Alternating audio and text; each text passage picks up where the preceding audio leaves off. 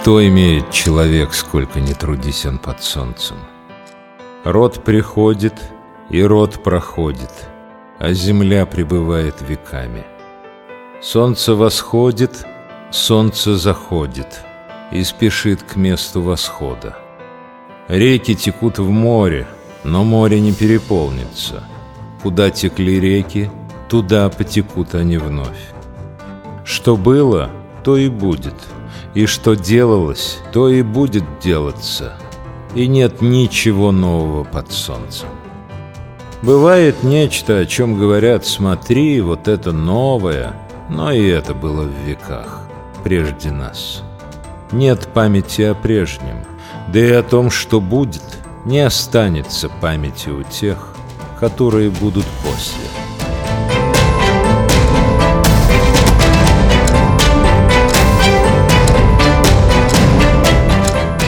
И ненавистна мне жизнь, потому что противны стали мне дела, которые делаются под солнцем, ибо все суета и томление духа.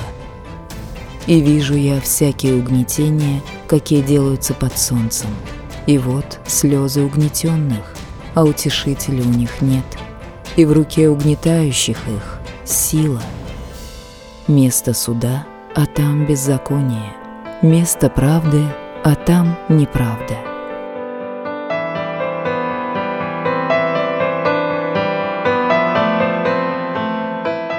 За словом царя власть никто не перечит ему. Но всякому делу есть время и суд, ибо злодеяния людские тяжки. Что будет потом, человек не знает. Кто поведает ему это? Человек не властен удержать ветер, не властен он перед лицом своей смерти, и никто не спасется злодейством. Видел я, как хранили нечестивых, и они забываемы были в городе, где они творили злодеяния. И это суета.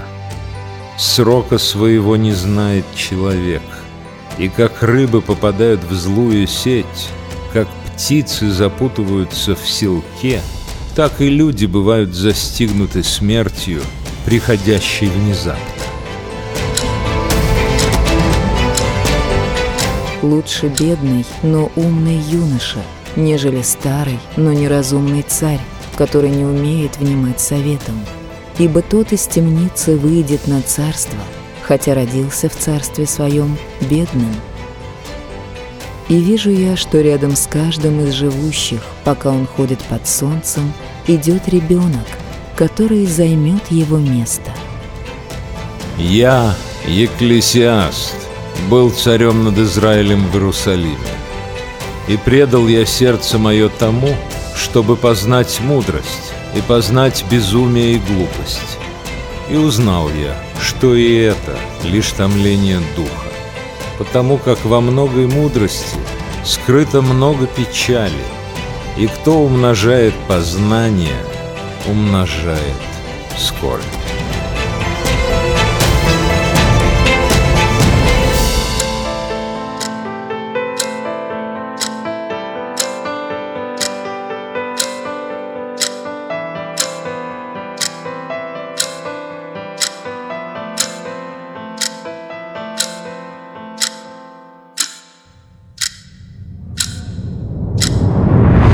История европейской монархии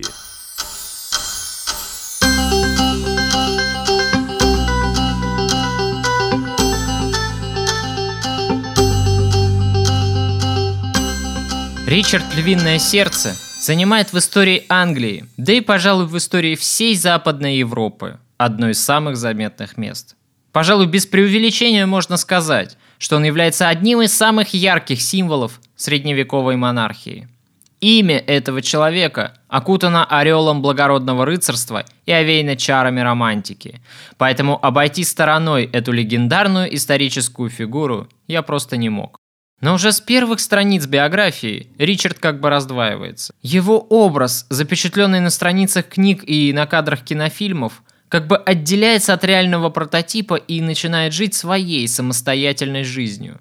Такой же трансформации, как мы помним, подвергся и образ Алинор Аквитанской, что, пожалуй, свойственно любому, хоть сколько-нибудь заметному историческому персонажу. Миф и реальный человек сливаются в тумане веков в призрачную фигуру, такую хрупкую, что только-только подступишься к ней, чтобы начать свой рассказ, как уже не знаешь, где правда, а где всего лишь вымысел, придуманный хронистами и осевший в литературе и в кино. Удивительно, но в Англии Ричард почитается как национальный герой. Более того, этот человек считается одним из символов этой страны – а между прочим, всем нам хорошо известно, что реально в самой Англии Ричард никогда не правил.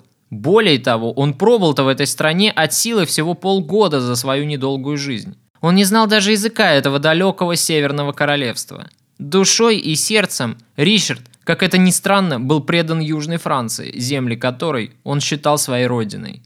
Но тогда спросите вы, почему же англичане так почитают память об этом человеке, что даже в Лондоне, напротив здания парламента, установили ему величественный памятник? Некоторые из моих слушателей, возможно, выдвинут гипотезу о том, что более позднее поколение англичан нарочно слепило из Ричарда фигуру национального героя, этакое второе воплощение короля Артура, чтобы романизировать историю своей страны в целях патриотического воспитания молодого поколения.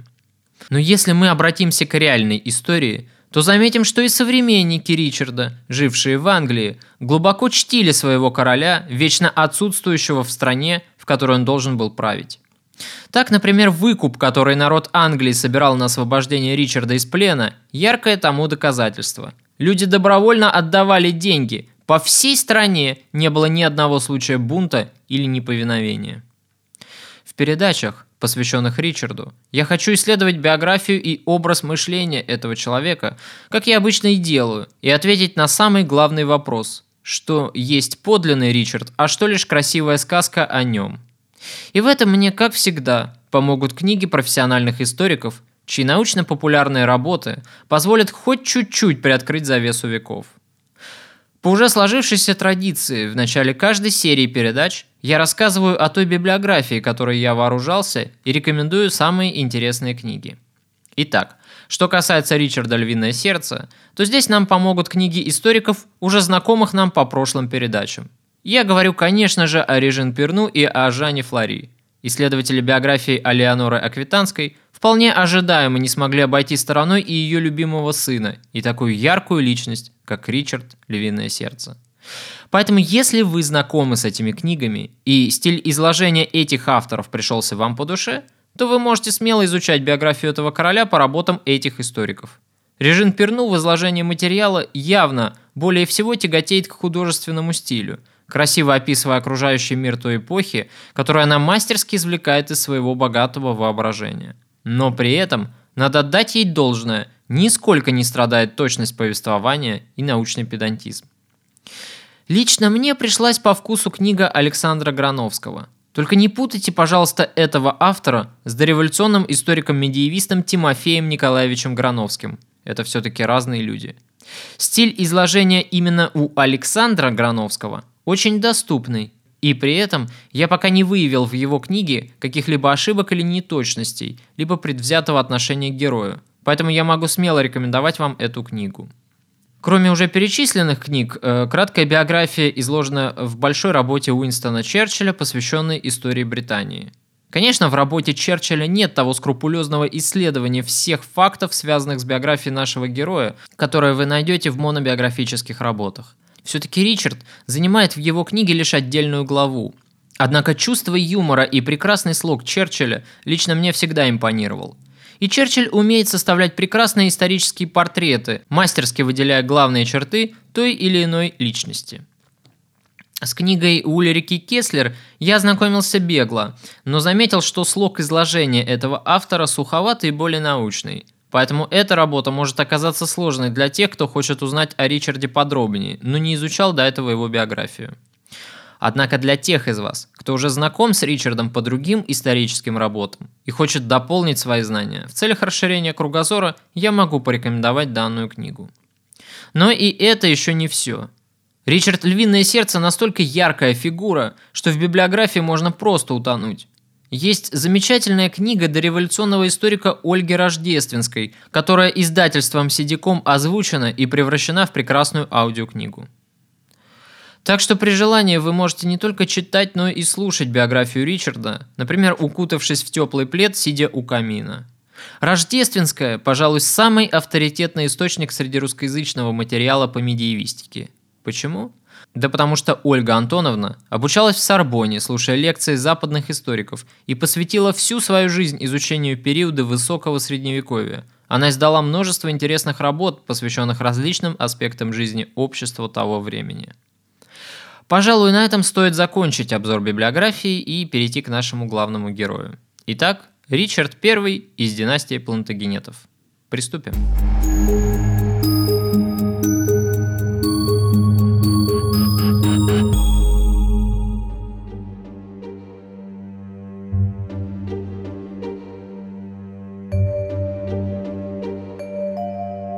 Ричард родился в 1157 году в Оксфорде.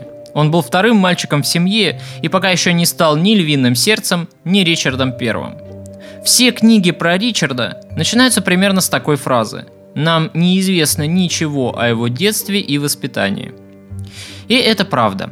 К сожалению, внимание хронистов было приковано в это время к его отцу и старшему брату, и Ричарда они еще не рассматривали как будущего короля.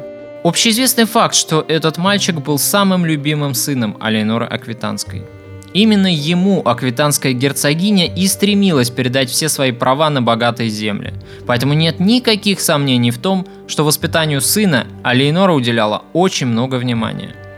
Ричард с молоком матери впитал традиции рыцарства, модные в то время, и любовь к танцам и пению придворных трубадуров – Праздность и любовь к музыке была свойственна всем южанам, благодаря чему многие северяне с надменной презрительностью относились к пуативинцам и аквитанцам, считая их легкомысленным народом. Ко времени рождения Ричарда противостояние его отца и короля Франции разгорелось с новой силой. Вражда между этими двумя людьми длилась между ними на протяжении всей их жизни – и очередной виток этого застарелого конфликта пришелся на 1160 год, когда Ричарду исполнилось всего-то три года.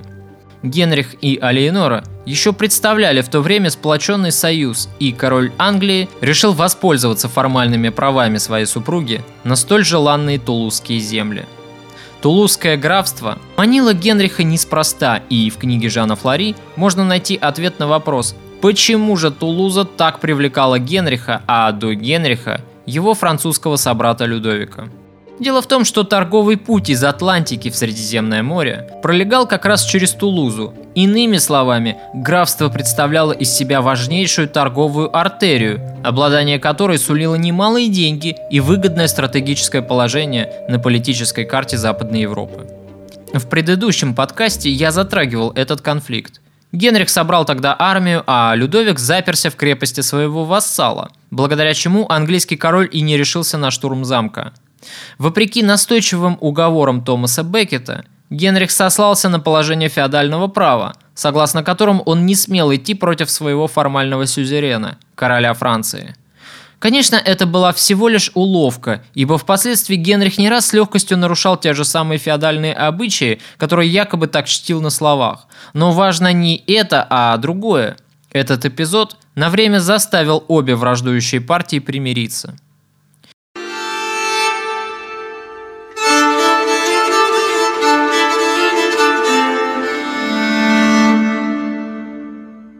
Хрупкий баланс сил был восстановлен мирным соглашением – которые короли подписали в Шинонском замке, любимом замке короля Генриха. Здесь Генрих и умрет, захлебываясь в собственной крови, проиграв войну Ричарду и преданный своим младшим и самым любимым сыном Иоанном. Его немногочисленная прислуга будет буквально сдирать одежду с окоченевшего тела и в спешке растаскивать имущество покойного – но все это произойдет через 19 лет, а сейчас, уверенный в неколебимости своей власти, Генрих любезничает с Людовиком, шутит и обсуждает будущие грандиозные планы. Этот мир был нужен обоим королям. Генрих нуждался в передышке, чтобы собраться с новыми силами, а Людовик был слишком слаб, чтобы продолжать войну. Залогом этого мирного договора, как это часто и случалось в истории, становится планируемый брак между королевскими детьми Генрихом-младшим и Маргаритой из рода Капетингов. Личная жизнь королевских детей всегда была объектом торга и часто приносилась в жертву сиюминутной политической выгоде государства. Бывало так, что браки складывались удачно, но гораздо чаще судьбы женщин были исковерканы и перемолоты жерновами политики. Такая же печальная участь постигнет и дочь Людовика, которую специально для готовящегося брака, в соответствии с феодальными традициями того времени, передают на воспитание в семью будущего мужа. Но был в этом мирном соглашении и еще один пункт, малоприметный на первый взгляд, но имевший далеко идущие последствия. Генрих выторговал у Людовика замок Виксен на условиях включения этой территории в состав приданного будущей невесты. Казалось бы, такая мелочь, но это было очень важное условие для Генриха. Тот, кто контролировал Виксен, по сути, контролировал всю Нормандию. Замок считался ключом к Нормандии. И у Людовика должно быть сердце кровью обливалось, когда он подписывал этот договор. Но что поделать, Франция в период его правления была крайне слаба. Как вы считаете, если мирным договором недовольна хотя бы одна из его сторон, такой мир, даже если он заключен добровольно, будет ли он соблюдаться на практике? Конечно же, он будет нарушен при первой же представившейся возможности, что в действительности и случилось. Не прошло и пяти месяцев после подписания договора и обретения юным Генрихом невесты, как король Франции женился в третий раз. А в жены-то он себе выбрал не кого-нибудь, а Адель Шампанскую, которая совсем скоро принесет Франции долгожданного принца. Генриха такое известие обрадовать никак не могло. И вовсе не потому, что новая жена его политического противника отличалась какой-нибудь особой красотой, и Генрих просто завидовал Людовику. Вовсе нет. Генриха это известие разгневало сугубо по политическим мотивам. Дело в том, что новая королева Франции принадлежала к дому заклятых врагов анжуйской партии, к фракции Шампань-Блуа. Выходцем из дома Шампань-Блуа был небезызвестный нам Стефан Блуаский, с которым так долго воевала мать Генриха за английскую корону. Поэтому вполне естественно, что третий брак короля Франции был расценен Генрихом как недружественный шаг по отношению к нему самому. В ответ Генрих признает понтификат Александра и взамен добивается от Папы Римского разрешения на брак его сына и Маргариты. Заручившись поддержкой Святого Престола, Генрих тут же оккупирует Виксен под предлогом того, что замок-то входит в состав приданного невесты, и, следовательно, раз брак консумирован, замок должен отойти к Англии. Но ведь как красиво занять часть территории иностранного государства и при этом де юра без объявления войны – Естественно, что после этого напряжение между Англией и Францией, между домом плантагенетов и капетингов вновь раскаляется до предела. В любой момент достаточно было лишь предлога, чтобы вспыхнул пожар войны. И такой предлог очень скоро представился. Дальнейшее развитие событий мы с вами помним из предыдущей передачи, посвященной Генриху II. На этот период времени как нельзя кстати приходится конфликт между Генрихом и Томасом Беккетом, которым Людовик не приминул воспользоваться к своей пользе. Затем следует разрыв в отношениях между Алейнорой и Генрихом, который становится причиной последующего отчуждения супругов и ссоры между отцом и его сыновьями. Естественно, что в этот момент стремления Алейноры и Людовика совпали – Оба этих человека всеми силами старались посеять в Аквитании мятеж против Генриха и тем самым отделить территорию герцогства от громадной империи плантагенетов, а заодно настроить и сыновей против отца. Все то время, пока Ричард подрастал вдали от Генриха, находясь в окружении матери, он впитывал от нее неприязнь к отцу. А Лейнора ненавидела мужа с такой же страстью, с которой она когда-то его любила, а потому Всеми силами она старалась отомстить за причиненные унижения и обиды. И очень скоро плоды этой ненависти начинают давать обильные всходы. Однако в будущем конфликте между сыновьями и отцом, между Ричардом и Генрихом, несправедливо всецело обвинять только одну Алиенору, поскольку и сам Генрих своим поведением давал достаточно поводов к тому, чтобы сыновья возненавидели его. Конфликт между Генрихом и Людовиком продолжался около пяти лет, и, наконец, в 1170 году, когда Ричарду было 13, Генрих снова решил примириться со своим давним политическим оппонентом. Так был заключен очередной мирный договор, который вошел в историю как Монмиранский мир.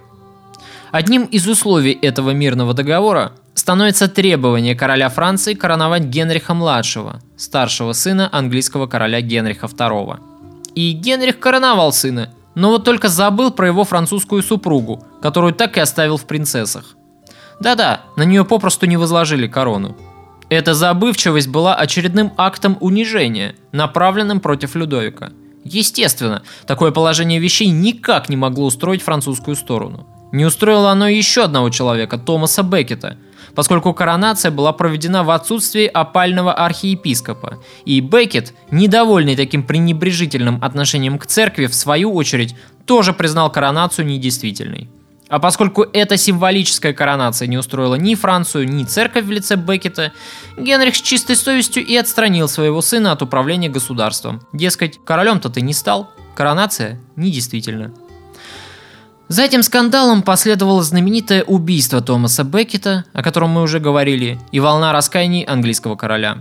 Ричард еще слишком маленький, чтобы принимать активное участие в этих разворачивающихся событиях, пока остается в тени – Впервые он становится заметной фигурой два года спустя после смерти Беккета, когда мать в присутствии знатных баронов и прилатов Аквитании публично объявляет сына аквитанским герцогом и своим наследником.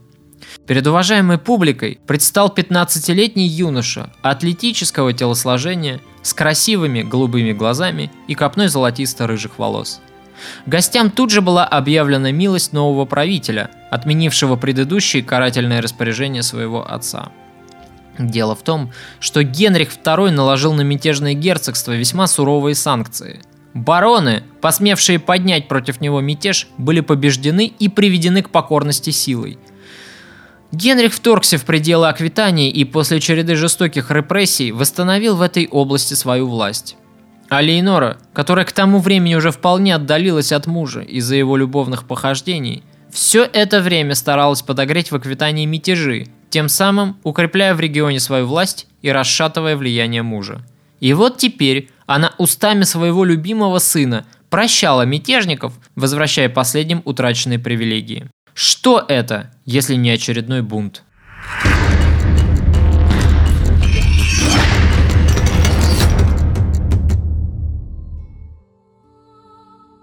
Когда Ричарду исполнилось 10 лет, в семье Плантагенетов случилось еще одно пополнение – а Лейнора и Генрих произвели на свет последний плод былой любви. Мальчика назвали Иоанном. В историю он войдет под прозвищем Иоанн Безземельный, потому что в момент его зачатия огромное наследство Генриха II уже было поделено между тремя его сыновьями, и для Иоанна от огромной империи плантагенетов не осталось ни кусочка. Если Алиенора души не чаяла в Ричарде, то Генрих любил этого младшенького, обделенного от рождения мальчика – и Генрих решил, что необходимо отдать Иоанну хотя бы Ирландию. Да вот только проблема заключалась в том, что Ирландия была еще не завоевана. Наследство это представлялось весьма сомнительным. Через год, потеряв надежду в ближайшем времени завоевать Ирландию, Генрих решает, что проще всего будет не завоевывать новые земли, а передать сыну в наследство что-нибудь из уже имеющихся – и решив так, он выделяет младшему сыну три замка из анжуйского наследства Генриха-младшего. По большому счету, король действовал справедливо, поскольку эти территории традиционно входили в состав наследства младших сыновей. Но Генриху-младшему вполне естественно, такой великодушный жест отца пришелся не по душе. Мало того, что отец, короновав его, не предоставил ему реальной власти, тут же отстранив от управления государством, как еще забрал у него замки, которые до этого же и отдал – Отец, это переходит всякие границы. Анжу, Нормандия, Англия. Предоставьте мне хоть что-то из этих земель. Вы поступаете бесчестно. Короновав меня дважды, не даете мне ни самостоятельности, ни доходов от оброка. Вы боитесь собственного сына. Ты все сказал. А теперь послушай меня, щенок. За свои земли я боролся мечом. Мой отец посылал меня в Англию, где я воевал за эту корону. Чего добился ты? Ты только можешь что клянчить да ныть. Хочешь стать королем? Давай, докажи мне, на что ты способен. Как бы вы ни пожалели об этом. Вспоминая себя в 18 лет, я могу понять и Генриха-младшего. Множество амбиций, желание самоутвердиться, А вокруг придворные льстецы так и нашептывают. Ты сын короля. Ты будущий король. Не позволяй такое отношение к себе. Какие же мысли крутятся в голове у этого юноши? Да, я сын короля, я принц по рождению, а тут ни власти, ни роскоши, ни почтения, ни денег на карманные расходы. А между прочим, доход от целого графства, такого как Анжу, это уже само по себе целое состояние. Пока молод, хочется жить в свое удовольствие, но не позволяют, не дают, контролируют каждый шаг. И Генрих-младший вполне естественно находит горячую поддержку в лице короля Франции. Конечно же, наш Людовик готов был поддержать принца, настроенного против отца, лишь бы насолить своему давнему противнику. Генрих, видимо предчувствуя недоброе, решил взять с собой старшего сына на охоту, а заодно попробовать выведать его настроение и, по возможности, примириться с ним. Ночь решили провести в ближайшем замке – и стоило только королю удалиться в свои покои, пожелав принцу доброй ночи, как тот, в сопровождении небольшого числа заговорщиков, тайно покидает замок и, пришпоривая лошадь, Генрих-младший вовсю мчится в сторону Иль-де-Франс. В этой истории меня больше всего интересует поведение английского короля. Чего так боялся Генрих? Что сын, став королем, упрячет его в какой-нибудь отдаленный монастырь? Или он хотел уберечь сыновей пока еще не готовых перенять бразды правления от слишком огромной ответственности, которая несет в себе власть. Или Генрих попросту был настолько деятельным человеком, привыкшим к постоянному контролю над государством и управлению делами, что утрата реальной власти превращала его жизнь в бессмысленное существование. Большинство историков, рассуждающих на эту тему, склонны объяснять упорное нежелание короля уйти в сторону именно его деятельной властолюбивой натурой – в этой связи Генрих II чем-то похож на Екатерину Медичи, однако есть и разительное отличие. Если королева-мать вмешивалась в управление государством по причине беспокойства за своих сыновей, она просто не могла пустить дела на самотек, опасаясь, что ее дети, Карл, а впоследствии и Генрих, просто не справятся с тяжелой машиной государственного управления, то Генрих II, в отличие от Екатерины, скорее всего не доверял своим детям, считая их не готовыми к управлению его империей. И в это самое время Алейнора, по другую сторону Ла-Манша, коронует своего сына герцогской короной, прилюдно объявляя его новым герцогом и своим наследником. В то время как он, Генрих-младший, всего лишь формальный король, бесконечно унижаемый и презираемый отцом, его младший брат уже управляет собственными землями. И потому Генриха-младшего вполне можно понять и объяснить мотивы его поведения – когда Генрих II понял, что произошло, было уже поздно. Его старший сын пересек границу империи и теперь был вне досягаемости. При поддержке короля Франции Генрих-младший принялся собирать армию, чтобы вторгнуться в пределы Нормандии. Герцогство, которое отныне будет принадлежать ему не только на словах. Сын мой, я с известиями. Твой старший брат сбежал. Генрих? Но куда? Что произошло? Мне сообщили, что он только что покинул Олансон. Он загоняет лошадей и мчится на всем скаку к Парижу. Значит, он сбежал от отца. Я думаю, пришло время моим детям заявить о себе и потребовать законных прав. Неужели Ричард, мой самый достойный из сыновей, будет отсиживаться в Пуату, пока его старший брат будет сражаться? Руки этого тирана запятнаны кровью святого мученика. Бог давно отвернулся от него. Пора бы совершить правосудие над убийцей, погрязшим в разврате. Ты права, матушка. Мой брат должен стать королем, а я стану при нем полноправным герцогом Аквитании.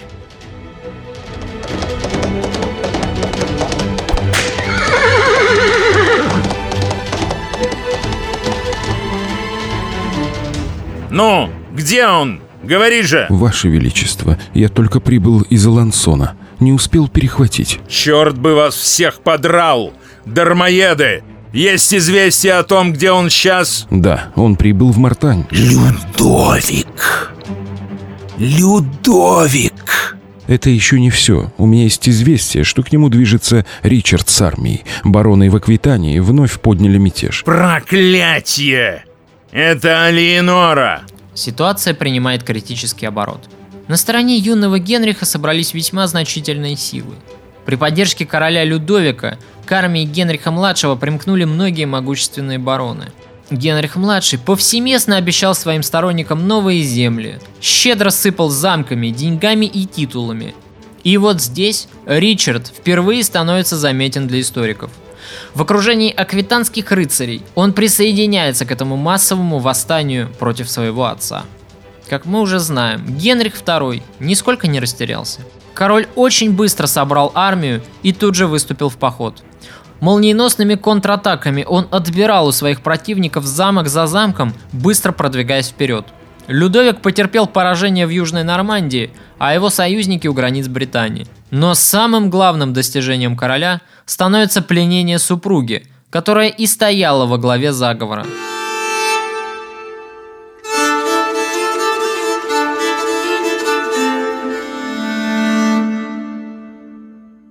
Его войска выдвинулись в сторону замка, в котором предположительно находилась Алеонора, и очень вовремя перехватили ее, бежавшую в окружении небольшой свиты, переодетую в мужскую одежду.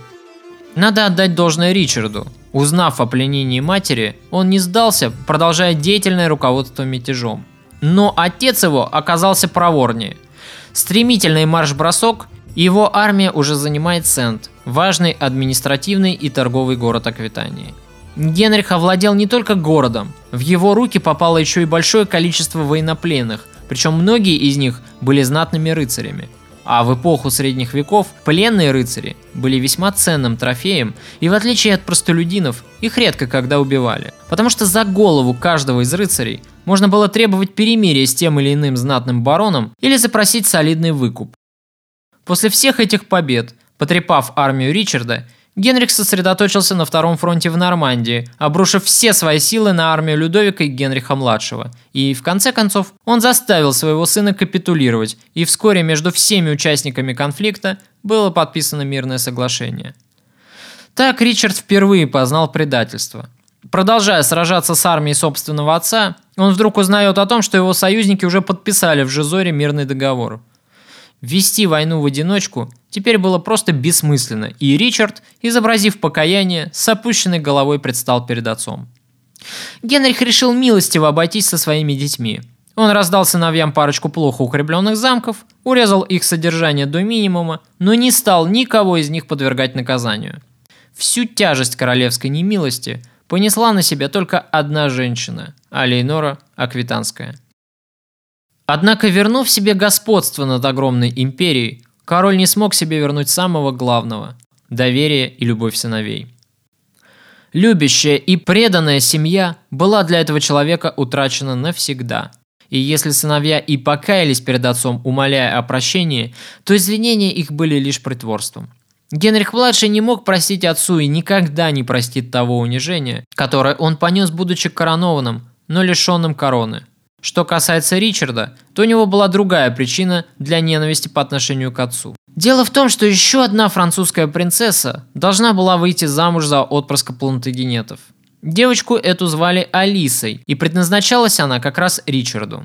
Ее, как и сестру, тоже передали на воспитание в семью будущего мужа, то есть на попечение Генриха II. Однако свекор проникся к будущей невестке настолько сильной симпатией, что не смог совладать со своей похотью. Предположительно, когда Айлис исполнилось 17 или 18 лет, Генрих просто совратил девушку.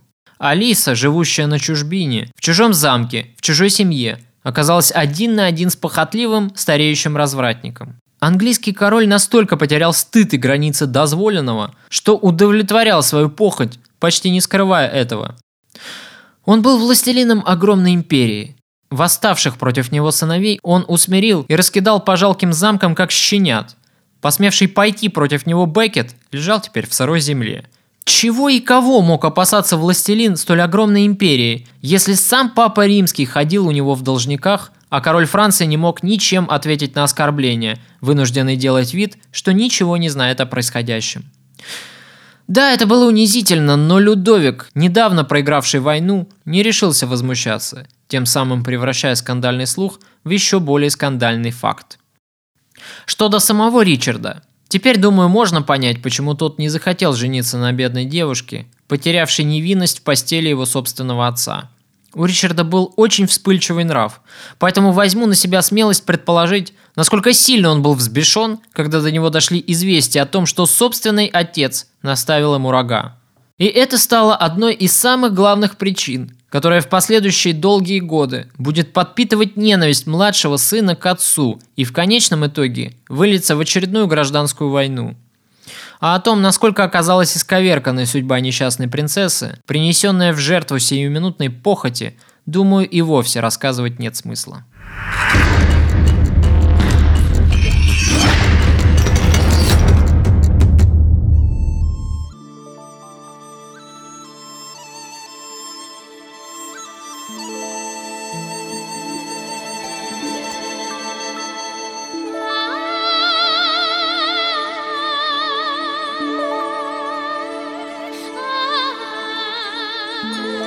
Война – это путь обмана. Поэтому если ты и можешь что-нибудь, показывай врагу, будто не можешь. Если ты пользуешься чем-нибудь, показывай ему, будто ты этим не пользуешься. Это цитата из знаменитого трактата Сунь Цзы, известного как «Искусство войны».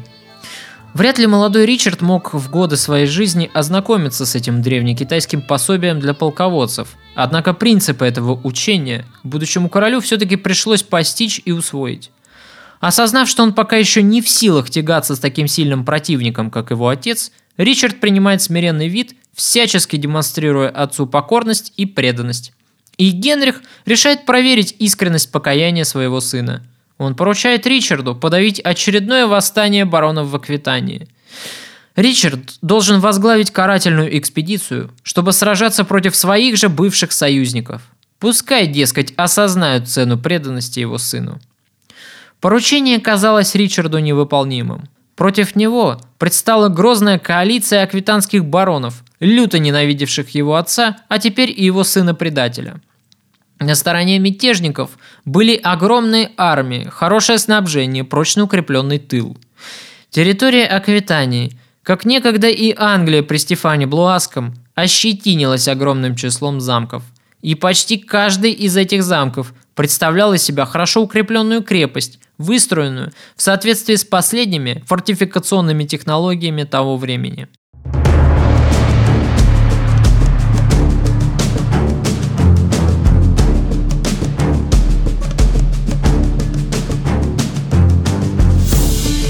Однако первые шаги Ричарда оказались успешными. В августе 1175 года, после двухмесячной осады, ему сдается Кастильон Сюр-Ажан. В плен было взято около 30 рыцарей, весьма ценный трофей, который можно было бы выгодно использовать в переговорах. Это была действительно яркая победа, особенно учитывая, что взятие хорошо укрепленного замка было крайне сложным и кропотливым делом.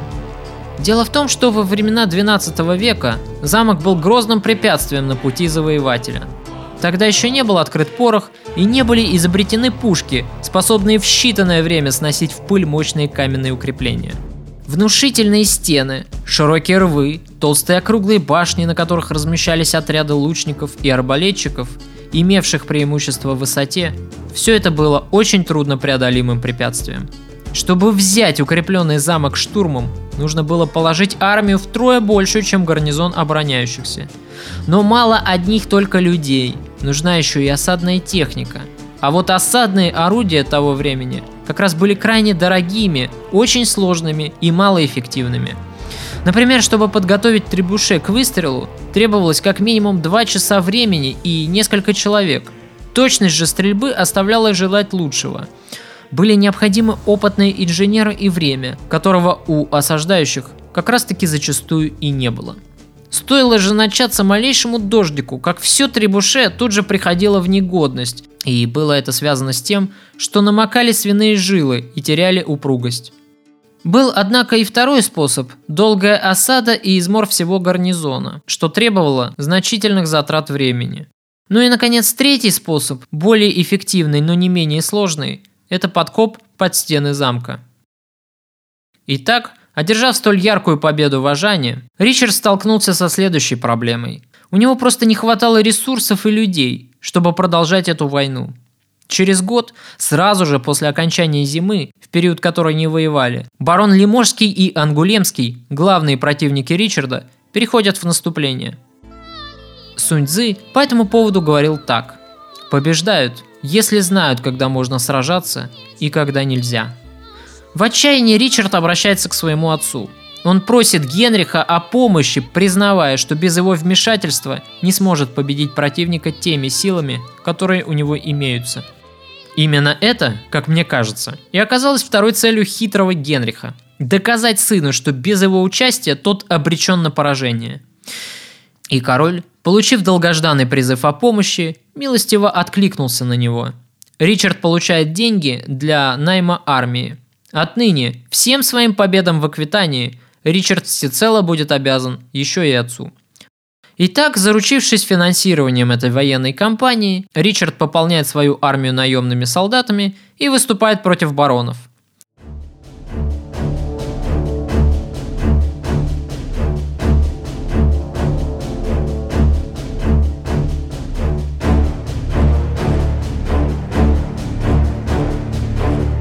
Первым противником становится Вюльгрен Ангулемский. Сражение при Бутвиле вошло во все учебники истории, Именно с этой битвы и начинается слава Ричарда как военного полководца.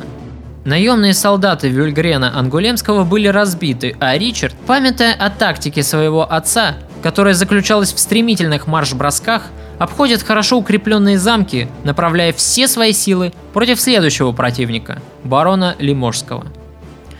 «Война любит победу и не любит продолжительности», – писал Суньцзы.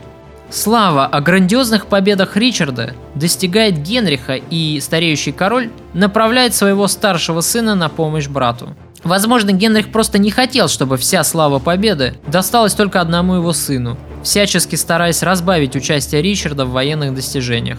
А может быть, он просто хотел посеять между сыновьями конкуренцию и рознь. Сложно теперь сказать о подлинных мотивах этого шага. Генрих-младший, прибыв в ставку своего брата, очень быстро почувствовал здесь себя лишним. Он мало что понимал в военном искусстве, в то время как его младший брат уже довольно неплохо поднаторел в военном мастерстве. Вскоре зависть старшего брата стала настолько очевидной, что оба они не смогли более терпеть друг друга. И между ними произошел какой-то конфликт, после которого Генрих-младший покинул Ричарда – с этого момента между молодыми людьми явно прослеживается воцарившаяся атмосфера неприязни. Следующей крупной и успешной операцией Ричарда становится кампания в Бери. Дело в том, что герцогство Берийское, находившееся в самом центре нынешней Франции, в то время состояло в ленной зависимости от Аквитании. Однако позиции аквитанских герцогов в этом приграничном регионе всегда были крайне слабыми. Провинция же занимала важное стратегическое положение – поскольку через нее проходили кратчайшие пути в Эквитанию, и поэтому контроль над этой областью гарантировал Генриху прочные позиции в самой Аквитании на случай очередной войны с Людовиком. И когда в конце 1176 года скончался самый влиятельный барон этого региона, оставив после себя малолетнюю наследницу, Генрих немедленно потребовал над девочкой опекунства. Родственники новорожденной герцогини отказались передать девочку английскому королю, видимо рассчитывая на поддержку Людовика, и начали готовить замки к осаде. Английский король, вместо того, чтобы поручить новую военную операцию Ричарду, к тому времени уже прославленному полководцу, ставит во главе своего войска его брата, Генриха-младшего. Генрих-младший, захватив столицу герцогства, не находит там малолетнюю Денизу и ставит все предприятие под угрозу срыва. Если бы девочку удалось переправить в безопасное место, например, под контроль короля Франции, тогда всему бы замыслу Генриха II грозил бы полный провал. И Генрих, стиснув зубы, вместе с Ричардом решительно берется за дело. Король поручает погоню Ричарду, и тот, стремительно продвигаясь вперед, настигает окружение малолетней герцогини вместе с самой девочкой. Миссия успешно завершена. Впоследствии Генрих II выгодно устроит для себя брак этой девочки, выдав ее замуж за одного из своих вассалов.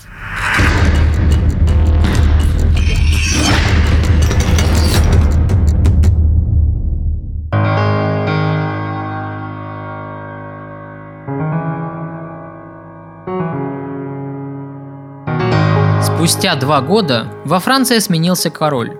На место слабого и нерешительного Людовика пришел его сын Филипп Август. Выращенный в атмосфере ненависти к плантагенетам, еще с детства наслушавшийся рассказов о коварстве этого рода, юный король Франции очень хорошо знал, кто является его подлинным врагом. Это был проницательный, умный и крайне хитрый политик. Именно благодаря нему в истории Франции и начнется новый этап расцвета.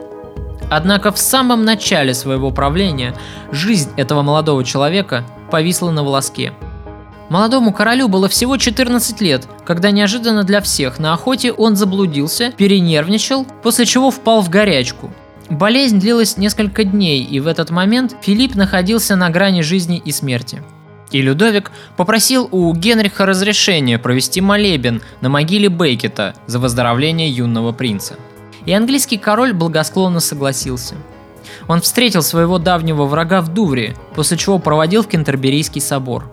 Молебен был отслужен, и вскоре Филипп пошел на поправку. Именно благодаря этой истории и начинается слава чудотворных мощей святого Беккета. Слава другого человека, Ричарда, к тому времени уже сияла вовсю – о его победах ходили легенды. Например, однажды, узнав о насилиях, которые претерпевали паломники, направлявшиеся в Сантьяго де Компостела к мощам святого Иакова, Ричард незамедлительно собрался в поход, атаковал Байону и за 10 дней владел городом, а затем осадил и взял штурмом замок Сент-Пьер у границ Навары и стер с лица земли крепость Сис, в стенах которой и укрепились разбойники, грабившие пилигримов. Я считаю, что этот поступок как нельзя лучше раскрывает характер и натуру Ричарда. Он не был хитрым, он не был лицемерным. Да, среди современников действительно ходили слухи о его жестокости. Ведь не просто так Ричарда прозвали «львиным сердцем», скорее, имея в виду именно его звериную жестокость, а вовсе не благородство. Однако при всем при этом Ричард был предан идее, которой служил и в которую верил – как мы убедимся с вами впоследствии, Ричард не был интриганом или лжецом. Да, современники вменяют ему в вину жестокость, но согласитесь, у любого человека, будь он принц или король, или простолюдин, есть свои недостатки, и Ричард в этом случае не был исключением. Другим его знаменитым подвигом становится взятие Тайбура. Замок считался неприступным и славился тем, что ни разу никто не мог его покорить. Крепость эта возвышалась на крутой отвесной скале, укрепленная толстой стеной. Чтобы взять ее, Ричард пошел на хитрость, приказав своим солдатам вырубить окрестные виноградники и опустошить поля. Большую же часть войска Ричард спрятал вокруг лагеря. Осажденный гарнизон замка, наблюдая за опустошением окрестных земель, легкомысленно решил, что Ричард самонадеянно оставил осадные орудия без охраны. Ворота замка открылись, и большая часть гарнизона поспешила в якобы пустующий лагерь, чтобы расправиться с осадной техникой Ричарда. И как только защитники замка оказались в лагере, Ричард дал команду своим людям, после чего со всех сторон, точно из ниоткуда, появились рыцари Ричарда и окружили гарнизон осажденных. Ловушка захлопнулась. Так замок остался безоружным, а Ричард с легкостью овладел крепостью, считавшейся непобедимой. Окруженный орелом побед и славы, Ричард возвращается в Англию именно в тот самый момент, когда во Франции и сменился король. На коронации тогда собрался весь цвет феодальной знати того времени, включая и семейство Плантагенетов. Не было на ней только одного человека – Алиеноры Аквитанской, томившейся в своем заточении. После коронации и непродолжительного пребывания в Англии Ричард вновь возвращается в Аквитанию – где вспыхивает очередной мятеж. Через некоторое время ему на помощь приходит сам Генрих II, прихватив с собой еще и старшего сына. Генрих-младший, завидовавший военным успехам брата-младшего, все настойчивее требовал от отца реальной власти. Король с этим благоразумно не спешил, отчасти не желая расставаться с короной, а отчасти опасаясь нарушать хрупкий баланс мира в семье. Генрих прекрасно понимал, что сыновья недолюбливают друг друга, а потому, пока королем является он, дети не будут враждовать между собой.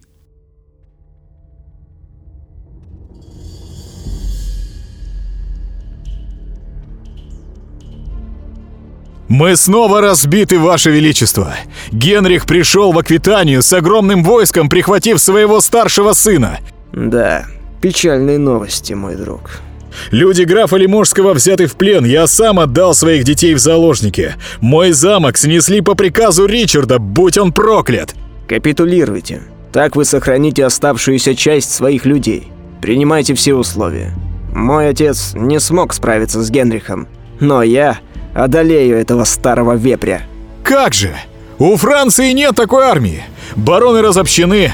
Нам нечего противопоставить плантагенетам. Не печальтесь. Мои люди доложили мне, что принц Генрих будет проезжать через два дня Лимож. Направьте своих людей к нему. Предложите Генриху стать вашим герцогом. Если он примет командование, мы рассорим детей с отцом, сами при этом не пролив больше ни капли собственной крови. Пусть убивают друг друга своими же руками.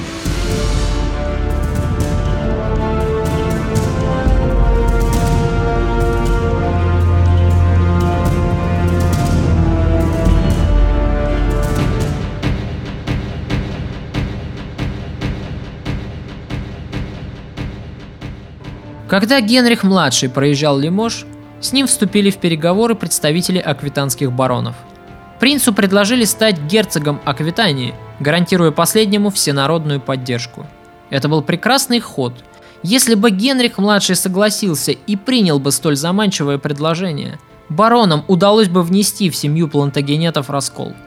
Кроме того, предпочтительнее формально повиноваться слабовольному и слабохарактерному правителю – не обремененному талантом полководца, каким и был Генрих-младший, чем сильному и вспыльчивому Ричарду. Однако Генрих-младший благоразумно поостерегся принимать столь рискованное предложение. Интуиция подсказывала ему, что отец будет недоволен таким поведением, а с отцом Генрих-младший больше ссориться не хотел. Эта интрига провалилась, однако расчет оказался верным – Генрих почувствовал вкус реальной власти, которая была так близка, почти что осязаема. Но для того, чтобы власть эту обрести, Генрих решил любой ценой устранить младшего брата. Слишком успешный Ричард был бельмом на глазу. Отец при жизни ни за что не доверит Генриху бразды правления в своей вотчине, в Англии и в Нормандии. Но попытаться занять аквитанский престол при жизни отца, почему бы и нет. Но для этого требовалось устранить с дороги Ричарда.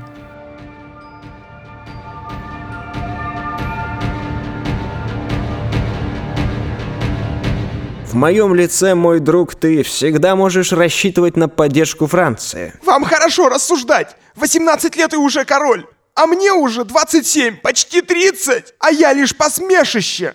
Мой поганый младший братец хотя бы правит в Аквитании. А что досталось мне? Что? кроме отцовских нравоучений и жалкого содержания.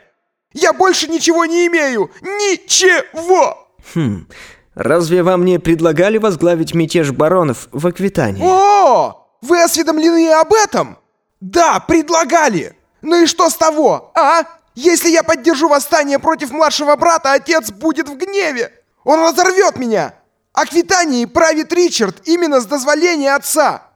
Значит, бунт против моего братца это бунт против моего отца!» Я слышал, что Ричард укрепляет замок Клерво. Как думаешь, дружище, зачем ему понадобилось укреплять замок в непосредственной близости от твоих владений? Уж не готовится ли он к войне с тобой, со своим будущим сюзереном? Каков подлец! Я немедленно пожалуюсь отцу! Лучше оберни этот поступок Ричарда против него самого. Почему бы тебе не согласиться возглавить восстание баронов против Ричарда под предлогом того, что Ричард первый начал враждебные действия? Перед отцом объяснишься как раз тем, что Ричард спровоцировал тебя, укрепляя против тебя замок на границе своих владений.